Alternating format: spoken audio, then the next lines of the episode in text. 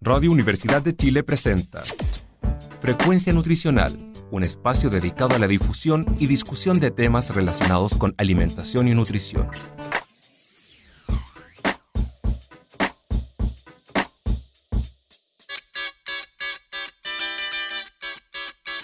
Hola a todos, muy buenos días. Sean bienvenidos a un nuevo programa de Frecuencia Nutricional en sintonía con tu bienestar. Este es un programa de conversación y difusión de diversos temas de alimentación y nutrición, tanto de actualidad nacional como internacional. El día de hoy estamos muy felices de comenzar un nuevo programa en el que, como cada sábado, entregamos un poco de nuestro conocimiento, ya que, como saben, este es un programa conformado por estudiantes de la carrera de Nutrición y Dietética de la Universidad de Chile.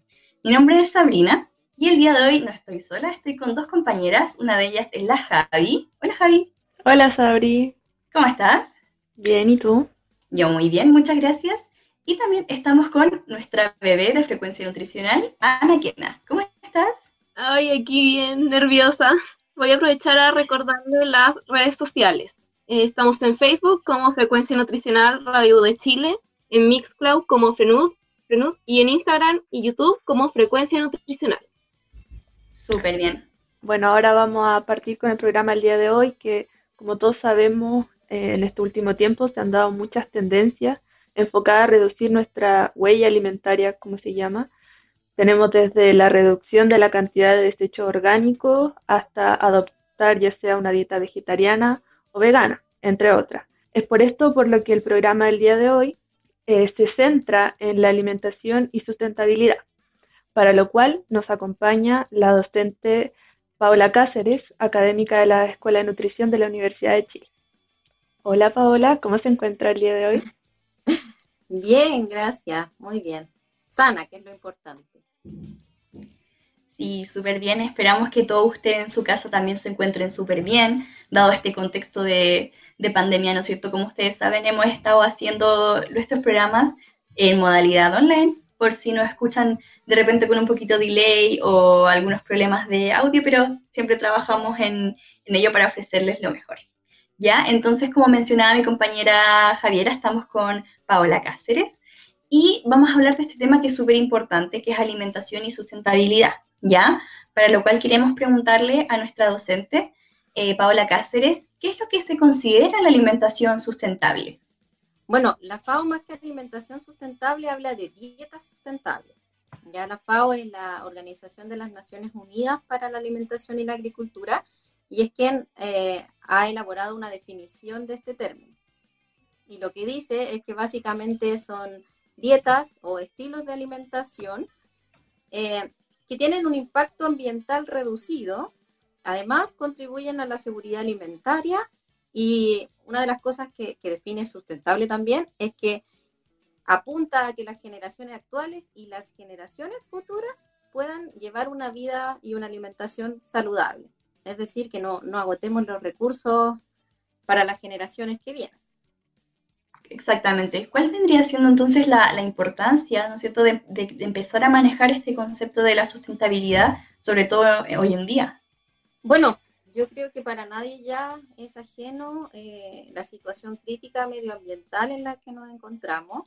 Eh, bueno, cada uno la vive de, diferentes formas, ¿cierto? Pero lo, que es noticia últimamente tiene que ver con, la sequía y también con algunas catástrofes naturales. Y mucho de ello tiene eh, que ver con, la acción humana, es eh, acción derivada de, las actividades del hombre.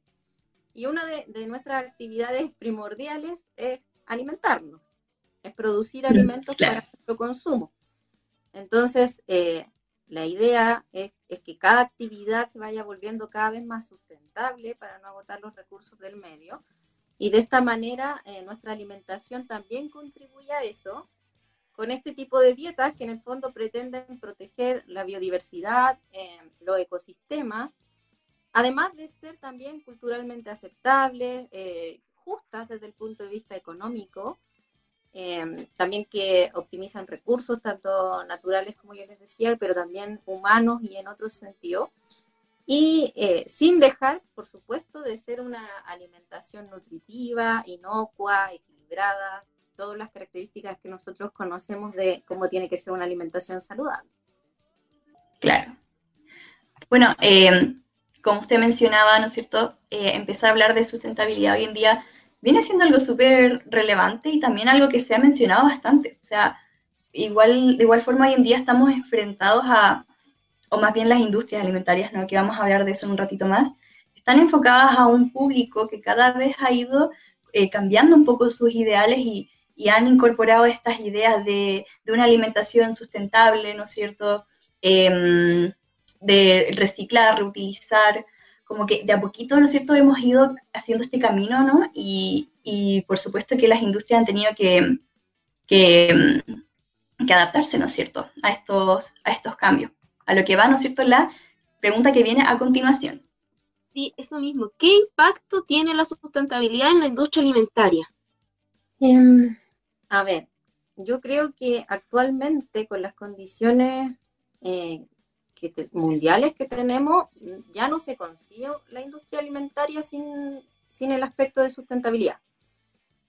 Hay distintos tipos de, de, industria alimentaria, ¿cierto? Hay, hay a distinta escala, pero todas yo creo que ya están enfocadas en, a, considerar su impacto medioambiental.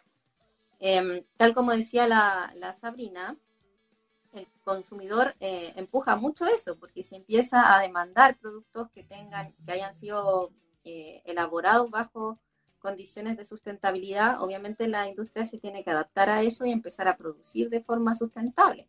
Además que, que no les queda otra, porque no tenemos tanta agua, el agua va a pasar a ser un recurso muy escaso. Eh, también hay leyes ya contra que, pretenden castigar o que castigan en otros lugares también los residuos. Entonces hay, tienen que adaptarse a esta nueva realidad de, producir.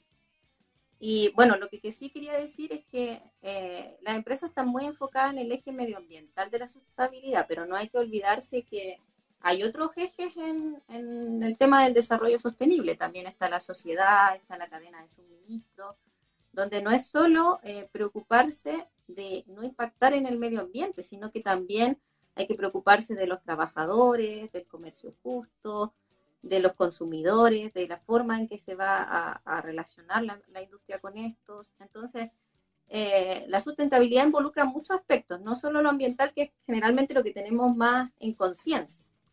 Eh, como usted bien decía, no, no solamente debemos considerar lo ambiental, pero si lo consideráramos, eh, ¿cómo influye la selección de alimentos en el medio ambiente? Bueno, nosotros como consumidores tenemos un poder bastante grande que quizá está subexplotado. Si nosotros, por ejemplo, nos ponemos todos de acuerdo en alguna ocasión de no comprar tal producto, como, ha sucedido en, la historia, ese producto sale del mercado. O sea, evidentemente eh, la industria responde a las demandas que, que los consumidores hace. En ese sentido, si nosotros demandamos alimentos cuya producción no es sustentable, evidentemente estamos contribuyendo desde nuestra elección personal a impactar en el medio ambiente, que es un poco lo que pasa quizás con el ejemplo de la palma. No sé si, si han escuchado que, mm, bueno, los alimentos que contienen palma, bueno, la palma se está sacando, para producir palma se está destruyendo mucho de zonas boscosas que son mm. hábitats de animales en extinción, y que eso va a producir un, efecto medioambiental. Y ahí nosotros como consumidores, si, si, seguimos eligiendo alimentos que la contengan, va a seguir explotándose el bosque. Claro. Y también lo que pasa con el consumo de carne, que mucha gente eh, ha dejado de consumirla y también tiene como la duda de si es bueno dejar de consumirla porque esté contribuyendo al medio ambiente, pero también tiene cosas nutritivas tiene nutrientes que podrían servirnos y entonces tienen como esa encrucijada de si consumirla o no consumirla. Sí, es cierto, también la carne, bueno, tiene un impacto, la producción tiene un impacto importante medioambiental que también es, considerable, pero así también hay alimentos vegetales que lo tienen, no sé si han escuchado el tema de la palta, con el uso de, el uso excesivo de agua y lo que está sucediendo con Petorca o las zonas de la quinta región que producen. Y también pasa claro. al revés, ¿ah? como por ejemplo si, lo que actualmente ha sucedido, que no sé, ustedes deben haber escuchado que, no hay mucho stock de legumbres, ¿cierto? Sí, últimamente se ha, se ha hablado bastante de eso. Ahí nosotros hicimos el efecto al revés. Dejamos de demandar legumbres. Y al dejar de demandar legumbres, se eliminó la producción a nivel nacional. Entonces, toda la que consumimos es importada de Canadá o de Argentina. Y eso hace que, obviamente no haya stock o los precios también de, la, las legumbres se, se, disparen. Sí, claro. Últimamente han, se ha hablado bastante de esta alza en el precio de las legumbres justamente por eso, sobre todo en estos tiempos de, pandemia, ¿no? Em, y por lo mismo yo quisiera preguntarle, profesora Paola, queremos hacer como em, el nexo, ¿no es cierto?, con el tema de la sustentabilidad, con lo que está pasando con la pandemia de COVID-19. ¿Se ha visto afectada la sustentabilidad de acuerdo a esto, de acuerdo a todo lo que está sucediendo? Eh, sí, pero se ha visto afectada en ambos sentidos tanto a favor como en contra. Mm. Bueno, a favor, eh, es claro que la disminución del transporte y de la actividad económica en general ha disminuido la producción de CO2 y hay lugares en mm. que había una descontaminación evidente, como pasó en China, por ejemplo, donde se veían los cielos claros, se lograba ver eh, el Himalaya, otra eh, de la visión prístina que había en los cielos por la, por la falta de contaminación. Y también eh, esto que estamos haciendo, el teletrabajo, también es una de, de las estrategias que se pensaba como para, para hacer eh, la vida más sustentable, como evitar moverse tanto para no ocupar tanto eh, combustible y contaminar.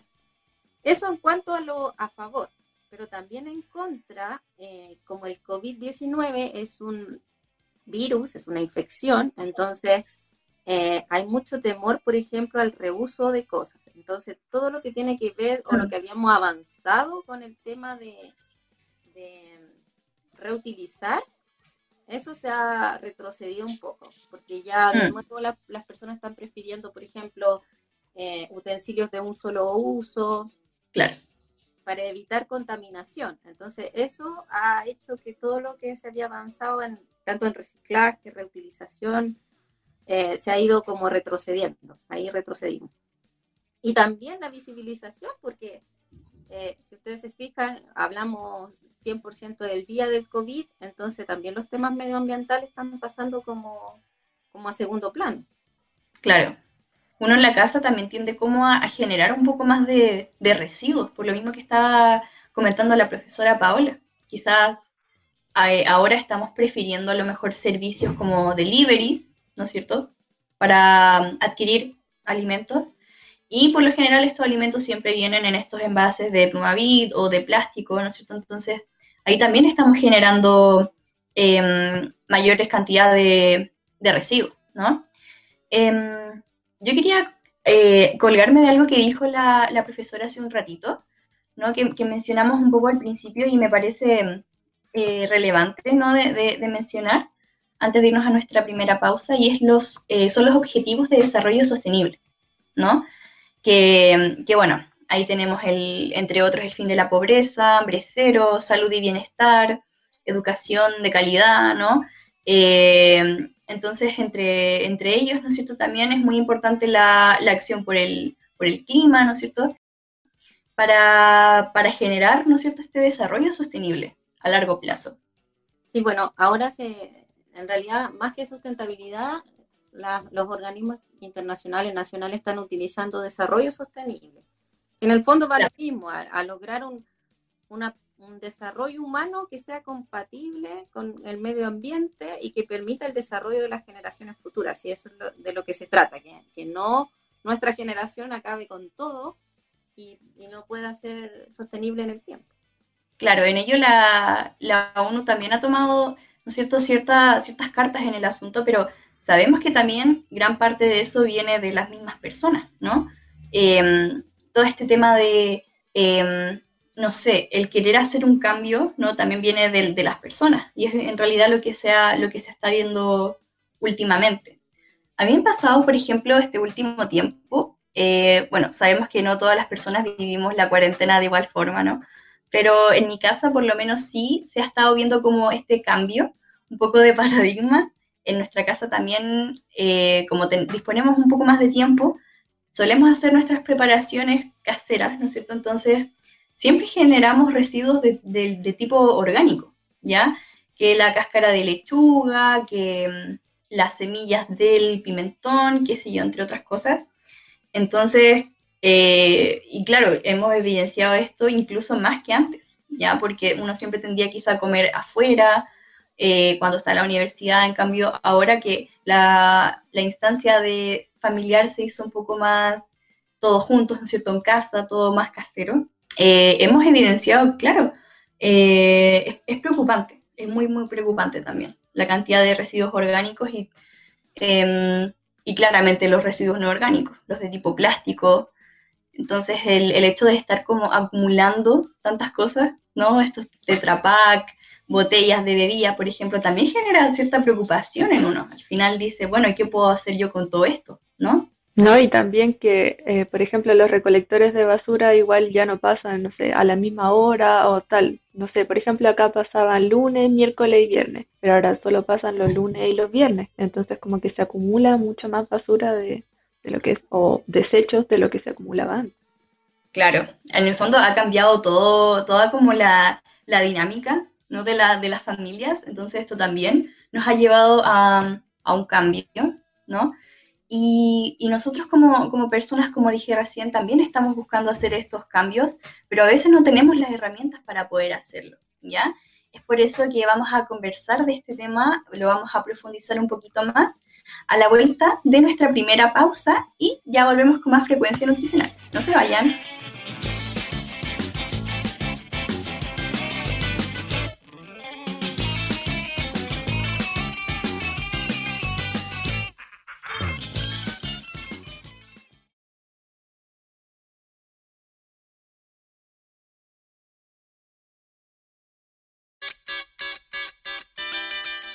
Estamos de vuelta con nuestro programa el día de hoy de alimentación y sustentabilidad aquí en Frecuencia Nutricional en sintonía con tu bienestar. Estamos con la profesora Paola Cáceres y estuvimos conversando, ¿no cierto?, un poquito acerca de qué era la sustentabilidad, qué entendíamos por este concepto, también por qué era importante, cuál es el impacto que ha tenido en la, en la industria, ¿no? en la industria alimentaria, eh, estuvimos conversando también de cómo influía la selección de ciertos alimentos, estuvimos hablando un poquito de la, de la carne, por ahí la palta, ¿no? que son como los alimentos que de pronto escuchamos que em, se requiere un poco más de recursos naturales para poder obtenerlos.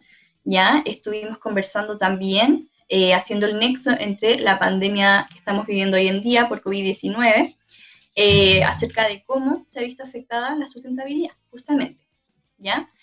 Y estamos de vuelta en esta segunda sección y queremos hacerle la siguiente pregunta.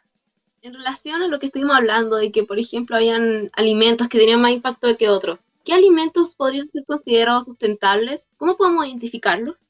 Ya, esa es una súper buena pregunta porque en realidad la sustentabilidad no es un apellido del alimento, no es un atributo que pueda tener un alimento propiamente tal, sino que más bien tiene que ver con la forma en que ese alimento fue producido. ¿Qué quiero decir con esto? Por ejemplo, eh, la misma carne. Nosotros sabemos que tiene una huella hídrica importante, que también hay es una industria que produce mucha cantidad de CO2, pero también hay formas de producir esa carne que son más sustentables que otras. Entonces van a hacer que un producto pueda ser considerado el mismo corte de carne, si fue producido de una manera ecoeficiente, puede ser considerado sustentable versus otro que fue eh, producido de manera tradicional. Lo mismo pasa en la, agricultura. También hay, vegetales que pueden ser producidos de manera tradicional o, o, sin preocuparse de su impacto, mientras que en otros se pueden, con, la, con ayuda de la tecnología, por ejemplo, hacer mucho más eficiente el proceso, preocuparse del manejo de residuos, preocuparse de ahorrar agua, de ahorrar recursos energéticos y hacer que ese alimento de alguna forma sea más sustentable que otro. Igual, de todas maneras, eh, el alimento tiene una forma de producirse que sí o sí va a generar un impacto ambiental. Lo que, lo que estoy diciendo es que el sistema de producción puede aminorar o no ese impacto ambiental que ya tendría la producción de ese alimento. Entonces es difícil decir el huevo es, no es sustentable, eh, las legumbres son sustentables. Es difícil así, sino que hay que, más bien, por eso se habla de dieta sustentable, porque es el conjunto de alimentos y su forma de producir lo que va a llevar a que sean sustentables. De hecho, por ejemplo, ya que me acordé de las legumbres, las legumbres se consideran alimentos que son sustentables, ¿cierto? Porque eh, su cultivo ayuda a fijar nitrógeno, entonces ayudan a enriquecer el, suelo y a permitir que hayan recambios y que enriquezcan la producción de otros cultivos. Sin embargo, la soya, por ejemplo, es una leguminosa. Y no sé si, si bueno, están muy chicas yo creo, pero si se acuerdan como lo que ha pasado en Argentina con la producción masiva de soya, donde se volvió no sustentable porque se volvió un monocultivo que, disminuyó la biodiversidad de todos los cultivos de la zona eh, en Argentina. Entonces, si bien la soya es una leguminosa y podríamos decir que es sustentable, hay otros factores que van a hacer que pueda volverse no sustentable. ¿Se entiende? Claro, en el fondo, un alimento, ¿no es cierto?, tan noble como las leguminosas, cuando uno eh, le dicen a las personas como no, quizás no es tan sustentable como, como parece, al final le estamos quitando un poco de, todas las bondades que nos pueden ofrecer las leguminosas por su contenido en fibra, eh, por su contenido en, vitaminas, en minerales, entonces también hay que ser súper conscientes a la hora del lenguaje que se está utilizando. Si bien eh, estamos en, una, en camino a ser una sociedad más sustentable, siguiendo los objetivos de desarrollo sostenible, eh, también hay que ser muy cuidadosos también con el tipo de lenguaje con el que nos estamos refiriendo a los, a los alimentos. También hay que considerar que el alimento no se obtiene simplemente yendo al, al supermercado, ¿no es cierto? Uno tiende a pensar solamente en la distribución, pero también existe una, una cadena de suministro, ¿no? Tenemos la producción, tenemos el transporte, el almacenamiento, entonces son varios eslabones que, que forman la, la cadena del suministro entonces, eh, hay que considerar ¿no? que cada uno de esos eslabones em, se necesita energía ¿no? para poder eh, hacer cada uno de esos procedimientos al final. Entonces, no es solamente pensar, em, es la cosa va como un poco más allá, ¿no? Exacto.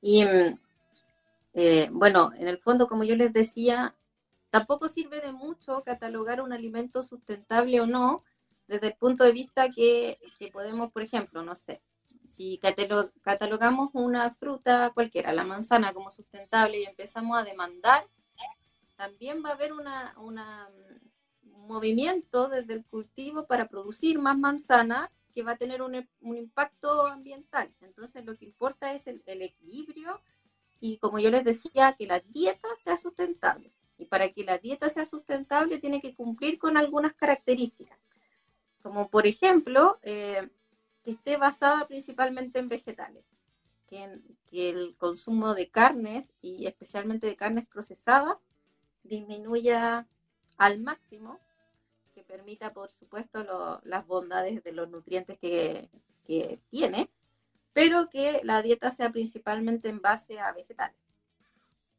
Que ahí también tiene un tema que se une con lo que ustedes mencionaban al principio de, de, los vegetarianos, ¿cierto? Claro. Eh, también hay que disminuir el consumo de alimentos procesados y ultraprocesados, porque tal como tú mencionabas, Sabrina, eh, mientras más procesamiento tenga un alimento, más uso de recursos va a tener eh, energéticos. Por lo tanto, también todos los alimentos procesados y ultraprocesados son poco sustentables. También una dieta sustentable debería reducir el desperdicio de alimento y eh, también preferir, que algo muy importante que me parece que mencionaron antes, es preferir los alimentos locales, del comercio local, y que sean de temporada, para evitar esto del traslado de la contratemporada y, y la huella de, de, carbono. Claro, eso es súper importante. Bueno, los alimentos también que son de, de temporada siempre van a ser más ricos, siempre van a ser más ricos en sabor, también más ricos en nutrientes. ¿ya? Entonces, si podemos preferir los alimentos de temporada, en realidad va a ser mejor para todas las partes, ¿no? Porque, como decía la, profesora, claro, implica, ¿no es cierto?, un transporte, implican eh, la importancia de otros actores para que ustedes puedan obtener esos alimentos y los tengan en su mesa, ¿no? Hay una serie de procedimientos detrás que también es importante tomar en cuenta, ¿ya? Entonces uno lo ve quizá un poco alejado, quizás, eh, ya, ¿cómo puedo contribuir? Pero en realidad hay muchas cosas que, que nosotros podemos hacer de manera tan sencilla, desde, desde el mismo punto de cómo elijo mis alimentos, eh, cómo puedo discernir, ¿no es cierto?, en qué alimento va a ser más sustentable o, o como decíamos, cómo hacer que mi dieta sea más sustentable en el fondo. Eh, hay muchas cosas que uno desde consumidor puede realizar y que es importante también que podamos tener conciencia de aquello. Y también, quizás si eh, pensamos en, en, alimentos procesados, alimentos envasados, también hay alguna iniciativa en nuestros países donde hay algún tipo de certificación, algún sello o también algún etiquetado donde pone, por ejemplo, cuál es la huella hídrica o la huella de carbono del alimento, o son certificaciones de que ha sido bajo, eh, elaborado bajo una producción sustentable. Eso existe en otros países. Nosotros acá lamentablemente todavía no tenemos ese tipo de información hacia el consumidor. Nosotros como consumidores, más allá de lo que escuchamos a nivel de producción, de cultivo, nosotros no, no sabemos eh, cuál es la huella o el impacto medioambiental que tiene un alimento que nosotros compramos en el supermercado. Ahí no tenemos cómo saber. Y tampoco podemos saber, eh, por ejemplo, de dónde viene, que también era lo que yo les decía de, de preferir alimentos locales, que ustedes me pueden decir, ya, pero nosotros no sabemos de dónde vienen los alimentos. Uno va a la feria y están ahí a disposición. Bueno, los feriantes en general se manejan, es cosa de preguntarles pero en los supermercados de otros países dice eh, papas de Perú. Eh, claro. Entonces, plátano de Ecuador. Entonces uno puede ahí estar tratando de, de, escoger el menor impacto, el, que esté más cercano, el que haya sido producido ojalá a nivel nacional, local, y si no, el que, el que tenga menos huella por transporte. Sí, es muy importante lo que dice ahí la profe, porque cuando nosotros vamos al supermercado, ¿no es cierto? Siempre tendemos a encontrar los alimentos, en el fondo, lo mejor de lo mejor, ¿no? O sea, uno va por el pasillo de la fruta, por ejemplo, y siempre va a encontrar que los plátanos se ven muy amarillitos, ¿no es cierto? Eh, la fruta no va a estar machucada, no va a tener algún tipo de, de, defecto, por decirlo así, porque claro, al final las personas lo que quieren es vender, ¿no es cierto?, el producto que se vea mejor, de mejor calidad, de mejores características organolépticas, ¿no? Que se vea bien, y, eso a los consumidores les va a llamar más la atención y por lo tanto lo van a comprar, ¿ya? Pero también es importante reconocer que hay alimentos que probablemente de, simplemente de, vista no van a lucir quizás lo más atractivo posible, sin embargo estos, algunos de ellos van a ser, eh, van a continuar con buenas características en cuanto al, sabor, por ejemplo, siempre y cuando no estén completamente descompuestos, ¿ya? Pero sí hay alimentos que podemos aprovechar, ¿no es cierto?, de, de comprar, que quizás estén un poco más maduritos, pero sin embargo siguen eh, aptos para el consumo, ya van a seguir em, siendo nutritivos, ya entonces hacer esa diferencia también es súper importante, entonces si podemos comprar nuestros alimentos en el comercio local, eh, va a ser muchísimo mejor y también así se van a evitar todas estas pérdidas al final, porque justamente eh, por este descarte que hacen ¿no? Eh, los supermercados cuando van a elegir a sus proveedores, también, o sea, generamos un montón de, desechos y al final muchas veces no son desechos que, se justifiquen realmente, al final va a, ser solamente porque se ve mejor en el fondo. Es la calidad estética, pero eso tiene que ver mucho con, con lo que demanda el consumidor. Mm. Nosotros no somos un consumidor educado en temas de sustentabilidad, entonces obviamente eh, vamos a preferir siempre lo que se vea más bonito y no necesariamente lo que asociado con, temas de calidad, que no van asociados con temas de calidad sanitaria ni con calidad nutricional. Justo estábamos hablando de las pérdidas que se generan cuando nosotros hacemos una elección o cuando la industria hace una elección de ciertos alimentos Y en ese caso, nosotros desde nuestra casa, ¿cómo podríamos gestionar esta pérdida y desperdicio alimentario? ¿Qué podríamos hacer nosotros mismos para evitarla? Yo ahí, primero hay que diferenciar que pérdida y desperdicio siempre se utilizan juntos, pero son términos distintos. Pero eh, básicamente tienen que ver con el momento de la cadena alimentaria en el que se producen.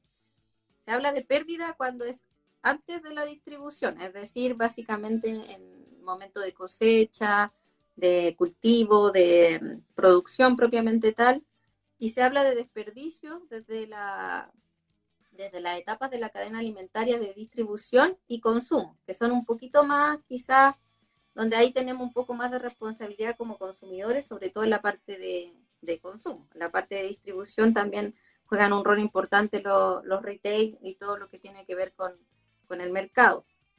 Pero primero quería diferenciar esos dos términos, que básicamente los dos se refieren a que estamos botando alimentos, pero depende, depende si son antes del momento de la distribución, que serían pérdidas, y, y dentro de la distribución y el consumo, que serían desperdicios. Bueno, dicho eso, eh, hay varias cosas que, que, se pueden hacer a nivel de nosotros como consumidores, pero también a nivel de, de, Estado, porque nosotros somos un país que no tenemos una política eh, estatal en los temas de sustentabilidad. Ah, existe un comité que, que, se preocupa de reducir las pérdidas y los desperdicios, pero en general no está avalado por una gran institucionalidad. Por ejemplo, recién, no sé si vieron en las noticias, en las semanas pasadas se estaba discutiendo la ley de donación que apunta un poco a esto, ¿cierto? Hmm. Al, hecho de que, de que los alimentos, aún aptos para el consumo, eso es súper importante, son aptos para el consumo, pero que ya van a ser eh, desechados, puedan ser donados a través de bancos de alimentos a instituciones o a aquellas personas naturales que lo necesiten. Esa ley es bastante, si se aprobara, sería bastante beneficiosa porque eh, tiene arista en que, premia de alguna manera el hecho de donar a través del tema de los impuestos y también de alguna manera castiga el no donar. Entonces se aborda por, varias aristas eh, favoreciendo la, donación de estos alimentos sin que, sin que se eliminen, porque en este momento lo que se hace es eliminar los alimentos una vez que están vencidos o cuando ya no cumplen las características de calidad que espera el vendedor. Claro.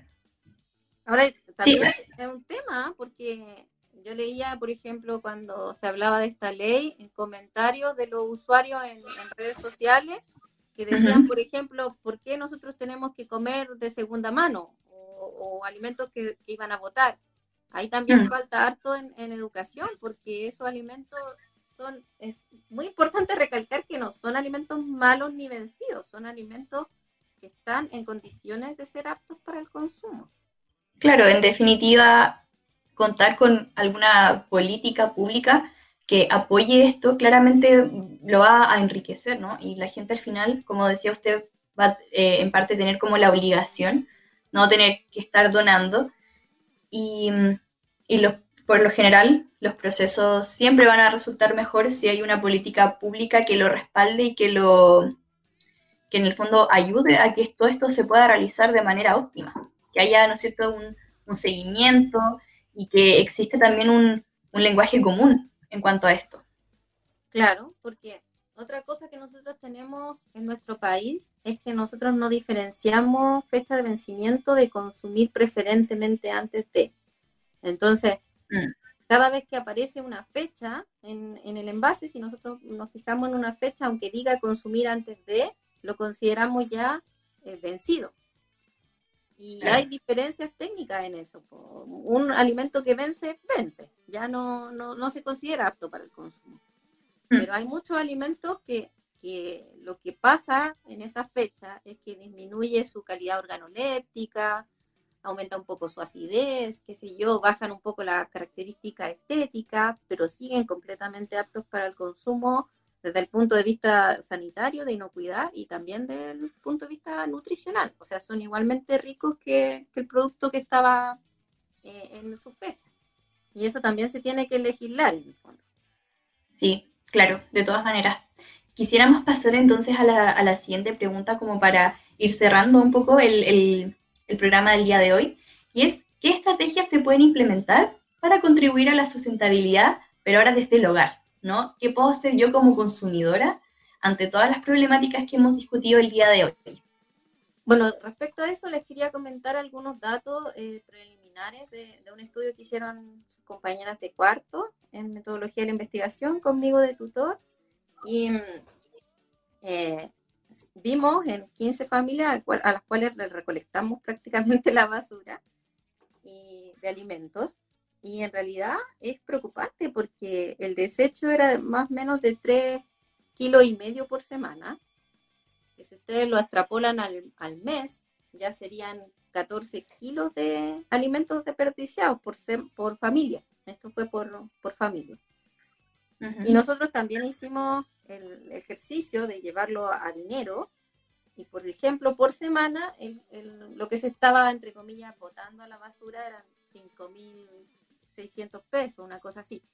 Pero si ustedes eso lo llevan al año, es 270 mil pesos. Entonces, para muchos mm. es un ingreso de un mes, lo que estaríamos perdiendo temas de desperdicio alimentario.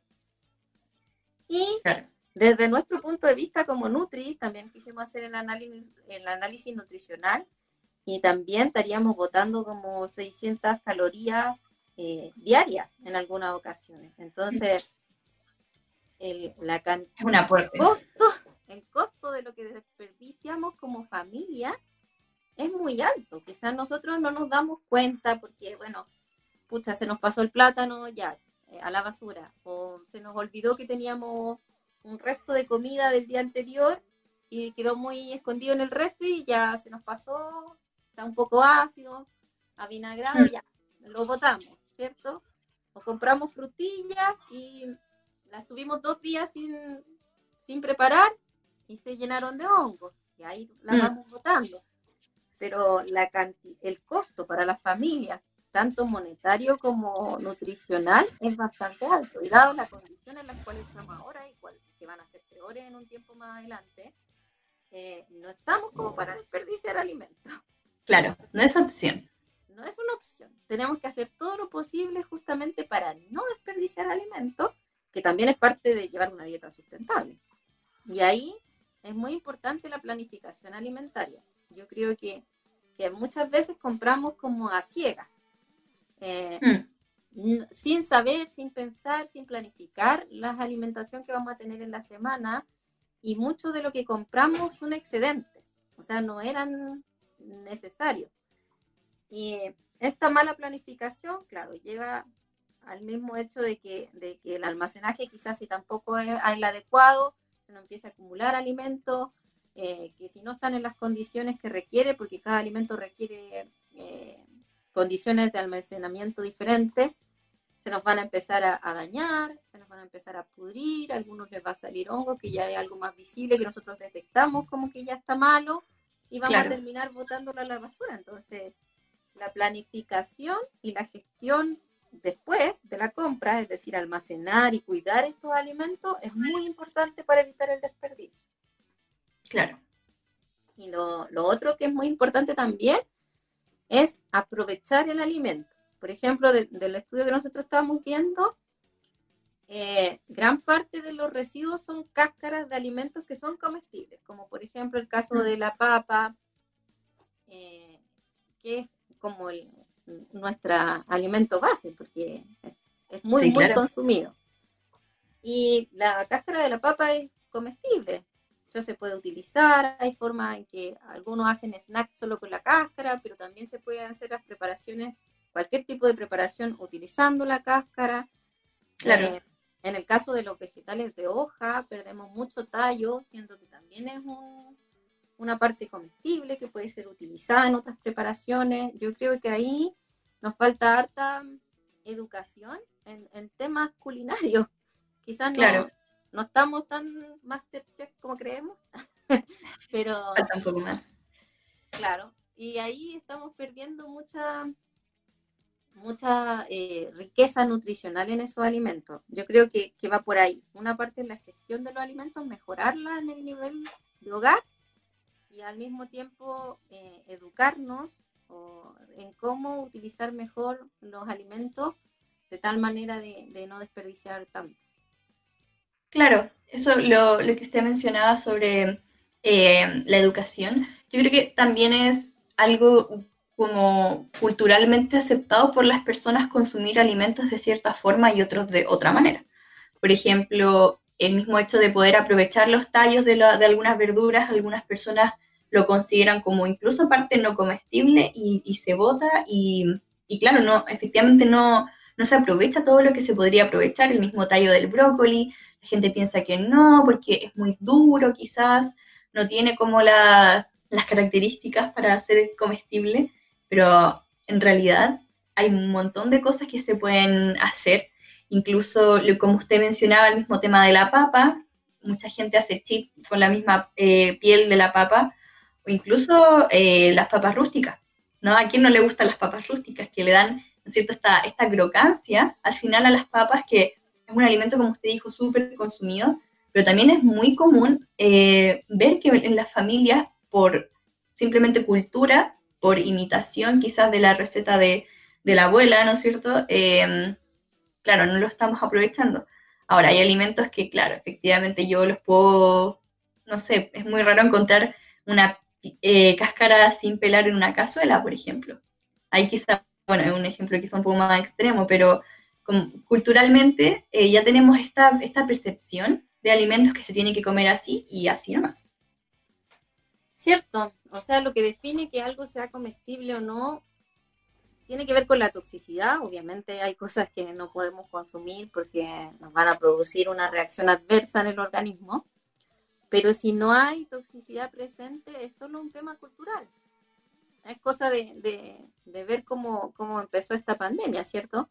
Ahí cada cultura elige lo que considera como alimento de acuerdo a sus propias costumbres y tradiciones. Entonces, lo que hay que hacer es tratar de, adquirir nuevas costumbres o más bien eh, retomar costumbres ancestrales, porque también nos ha pasado que hemos ido cediendo nuestra cultura alimentaria y adoptando patrones de alimentación extranjeros nada saludables y hemos ido perdiendo nuestras preparaciones culinarias típicas que estaban en base a muchos vegetales, donde también se hacía uso, por ejemplo, de los tallos de, acelga para hacer pejerreyes falsos, que eran muy consumidos antes. Entonces, también yo creo que ahí hay que adoptar nuevas eh, formas de, cocinar y también ir retomando aquellas que eran eh, de nuestros abuelos o bisabuelos, pero que eran saludables. Y no solo en los alimentos, o sea, como por unidad como tal, sino también las preparaciones. Por ejemplo, cuando se hace una olla grande de fideo y queda para el otro día, la gente normalmente como que lo bota en vez de, no sé, hacer una tortilla, reutilizarlo en otra cosa. Se ve como mal visto reutilizar esa, esas preparaciones del día anterior. Tienes toda la razón, Javiera. De hecho, en lo que nosotros estamos estudiando, el segundo ítem de alimentos más desperdiciados con sobre un 30% son preparaciones, que tú, que tú como bien lo mencionas, eh, nosotros calculamos mal, por decirlo de alguna forma, y hacemos más cantidad de la que vamos realmente a comer, y después eso no es que se consuma al otro día, sino que se tiende a botar. Y es un tema de, de, cultura también, porque tú dices es mal visto, pero no sé quién nos está viendo en la casa. Así es eh, estamos en nuestro hogar, en privado, no, tenemos que fijarnos por eso. Eh, obviamente hay que tener cuidado de que un alimento preparado se haya mantenido en las condiciones de temperatura adecuada, haya sido eh, almacenado en refrigeración y eso haya permitido que no haya crecimiento bacteriano. Pero si fue bien almacenado, no hay ninguna razón por la que no lo reutilicemos al otro día de la misma forma o bien, como tú dices, haciendo una tortilla o, haciendo otra preparación donde lo incluya. Claro, siempre podemos congelarlos también, los residuos, los residuos que queden. Exacto, también. no sé, por ejemplo, o, ir planificando la minuta de tal forma, perdón, el, menú de la familia de tal forma que, que, que, nos vaya sirviendo lo anterior. Por ejemplo, no sé, yo de repente he hecho arroz con algo, con un agregado, y el otro día hago cazuela, pero no a la cazuela no le echo arroz, sino que cuando ya está servido le pongo un poco del arroz que me quedó del día anterior. Y así voy complementando preparaciones sin necesidad de volver a utilizar un alimento que, además que implica un costo económico que es importante, no es menor. Sí, de todas maneras. También quiero retomar un poco lo que usted mencionaba acerca de la gestión que se hace al momento de hacer las compras. Em, últimamente, igual como tenemos quizá un poco menos de acceso a los alimentos, eh, tenemos como restringidas las salidas al súper, ¿no? A mí me ha tocado harto ver a gente que está yendo como que retomamos esta costumbre de andar con la lista, ¿no? La lista de, de, ya, en la casa falta esto, esto, esto, otro, y me ha tocado ver a mucha gente que anda con, con su lista de, de compras y, y, eso también es una herramienta súper útil que podemos utilizar para justamente lo que, lo que hemos estado conversando, o sea, podemos gestionar desde un principio qué es lo que vamos a comprar, podemos gestionar el menú o sea, en qué vamos a ocupar esos alimentos que vamos a estar adquiriendo y así efectivamente darles el uso que le queremos dar, ¿ya? Y no estar generando los desechos que al final eh, vamos a estar produciendo solamente por no haber sabido gestionar desde un principio las compras. Uno como que tiende a comprar impulsivamente cuando uno va sin, sin tener una idea, ¿no? Dice, no, en realidad en la casa no he visto esto, ya, y se compra, ¿no? Muchos de estos alimentos son eh, son perecibles, ¿no? Entonces también hay que tener mucho ojo con el tipo de alimento que se esté adquiriendo también, ¿ya? Sabemos que, por ejemplo, el, arroz, eh, los fideos, las leguminosas tienden a, tener una vida útil mayor antes de ser em, cocidos, pero también hay otros alimentos que adquirimos que no son así y, aún así en la casa no los estamos almacenando de la, manera correcta. Entonces, al final, todos esos factores van a entrar a jugar en cuanto a los, a los desperdicios que se van a ir generando. De todas maneras, es triste pensar, yo reflexiono conmigo misma, digo que es triste pensar que, necesitamos este tipo de, tragedia y estar, eh, porque lo que está motivando eh, una, una mejor gestión de las compras es básicamente un problema económico. Mm. Entonces, es triste estar en estas condiciones, siendo que nosotros como ciudadanos del mundo debemos preocuparnos de nuestro, que nuestro consumo sea responsable, no solo por el dinero que nos pueda significar, sino también por, por justamente lo que hablábamos al inicio, que, que nuestras generaciones futuras puedan acceder a lo mismo que nosotros tuvimos la, la oportunidad de, de, acceder. Hay muchas cosas, cultivos que, por ejemplo, en un tiempo más se van a perder y que, son, que, que eran muy importantes desde el punto de vista social, cultural, nutricional, que nosotros estamos arrasando sin, sin ninguna conciencia. Entonces también apelar a la conciencia y de nosotros como, como cada uno ciudadano, pero también de, del sistema eh, nacional que nos representa para, para, generar estas políticas lo antes posible también que, que fomenten eh, la disminución de pérdida y desperdicio y que también eh, apoyen o incentiven la producción sustentable de, la, de, los alimentos. Es decir, que todo el sistema alimentario sea sustentable. Aquí todos tenemos que remar para el mismo lado. Si no, imagínense, la población mundial está en constante aumento, no vamos a tener cómo alimentarnos a tantos. Claro, al final es un tema súper, súper, súper amplio y tiene que estar eh, tiene que estar en boca de, todos, ¿no? Es algo que, nosotros podemos tomar cartas en el asunto también. Eh, algo que yo quería mencionar bien cortito, em, hay un manual, ya que es el Manual de Pérdidas y Desperdicios de Alimentos, que lo hizo el, INTA, el INTA que es el Instituto de Nutrición y Tecnología de los Alimentos, que grafica, ¿no? Y eh, de manera bastante eh, visual cómo sacarle, ¿no cierto?, partido o la belleza, ¿no? A los, a distintos alimentos, a, eh, a la zanahoria, por ejemplo, muestran fotos como de, zanahorias que quizás no se ven como tan atractivas, pero al final la zanahoria sigue siendo una zanahoria y sigue siendo nutritiva y claramente eh, uno la puede utilizar en muchas otras preparaciones. Al final va como a eso, como al, rescate de estos alimentos que quizás no se vean tan, tan estéticos, ¿no? Eh, lo que decía también la profesora, eh, aprovechar todas las partes comestibles de los alimentos. Hay muchas recetas que se pueden preparar, por ejemplo, lo que mencionábamos recién, los pejerreyes falsos, eh, kits de hojas de betarraga, por ejemplo, eh, queque de plátano, un pesto de hojas de zanahoria, eh, salsa de hojas de apio incluso, de todo lo que a ustedes se les pueda eh, ocurrir, ¿ya? Pueden hacer en sus casas también como para ir variando el menú, ir jugando e ir descubriendo cosas que quizá a ustedes también les pueda gustar mucho, ¿ya? Así que hay que llamar a, bueno, quiero hacer el llamado también a la, a la creatividad, ¿no? que tenemos y que en la cuarentena ha despertado bastante. Así que eso, yo creo que ya vamos a estar cerrando el programa del día de hoy. Eh, no sé si le gustaría decir algo, profe, para, para, ir concluyendo.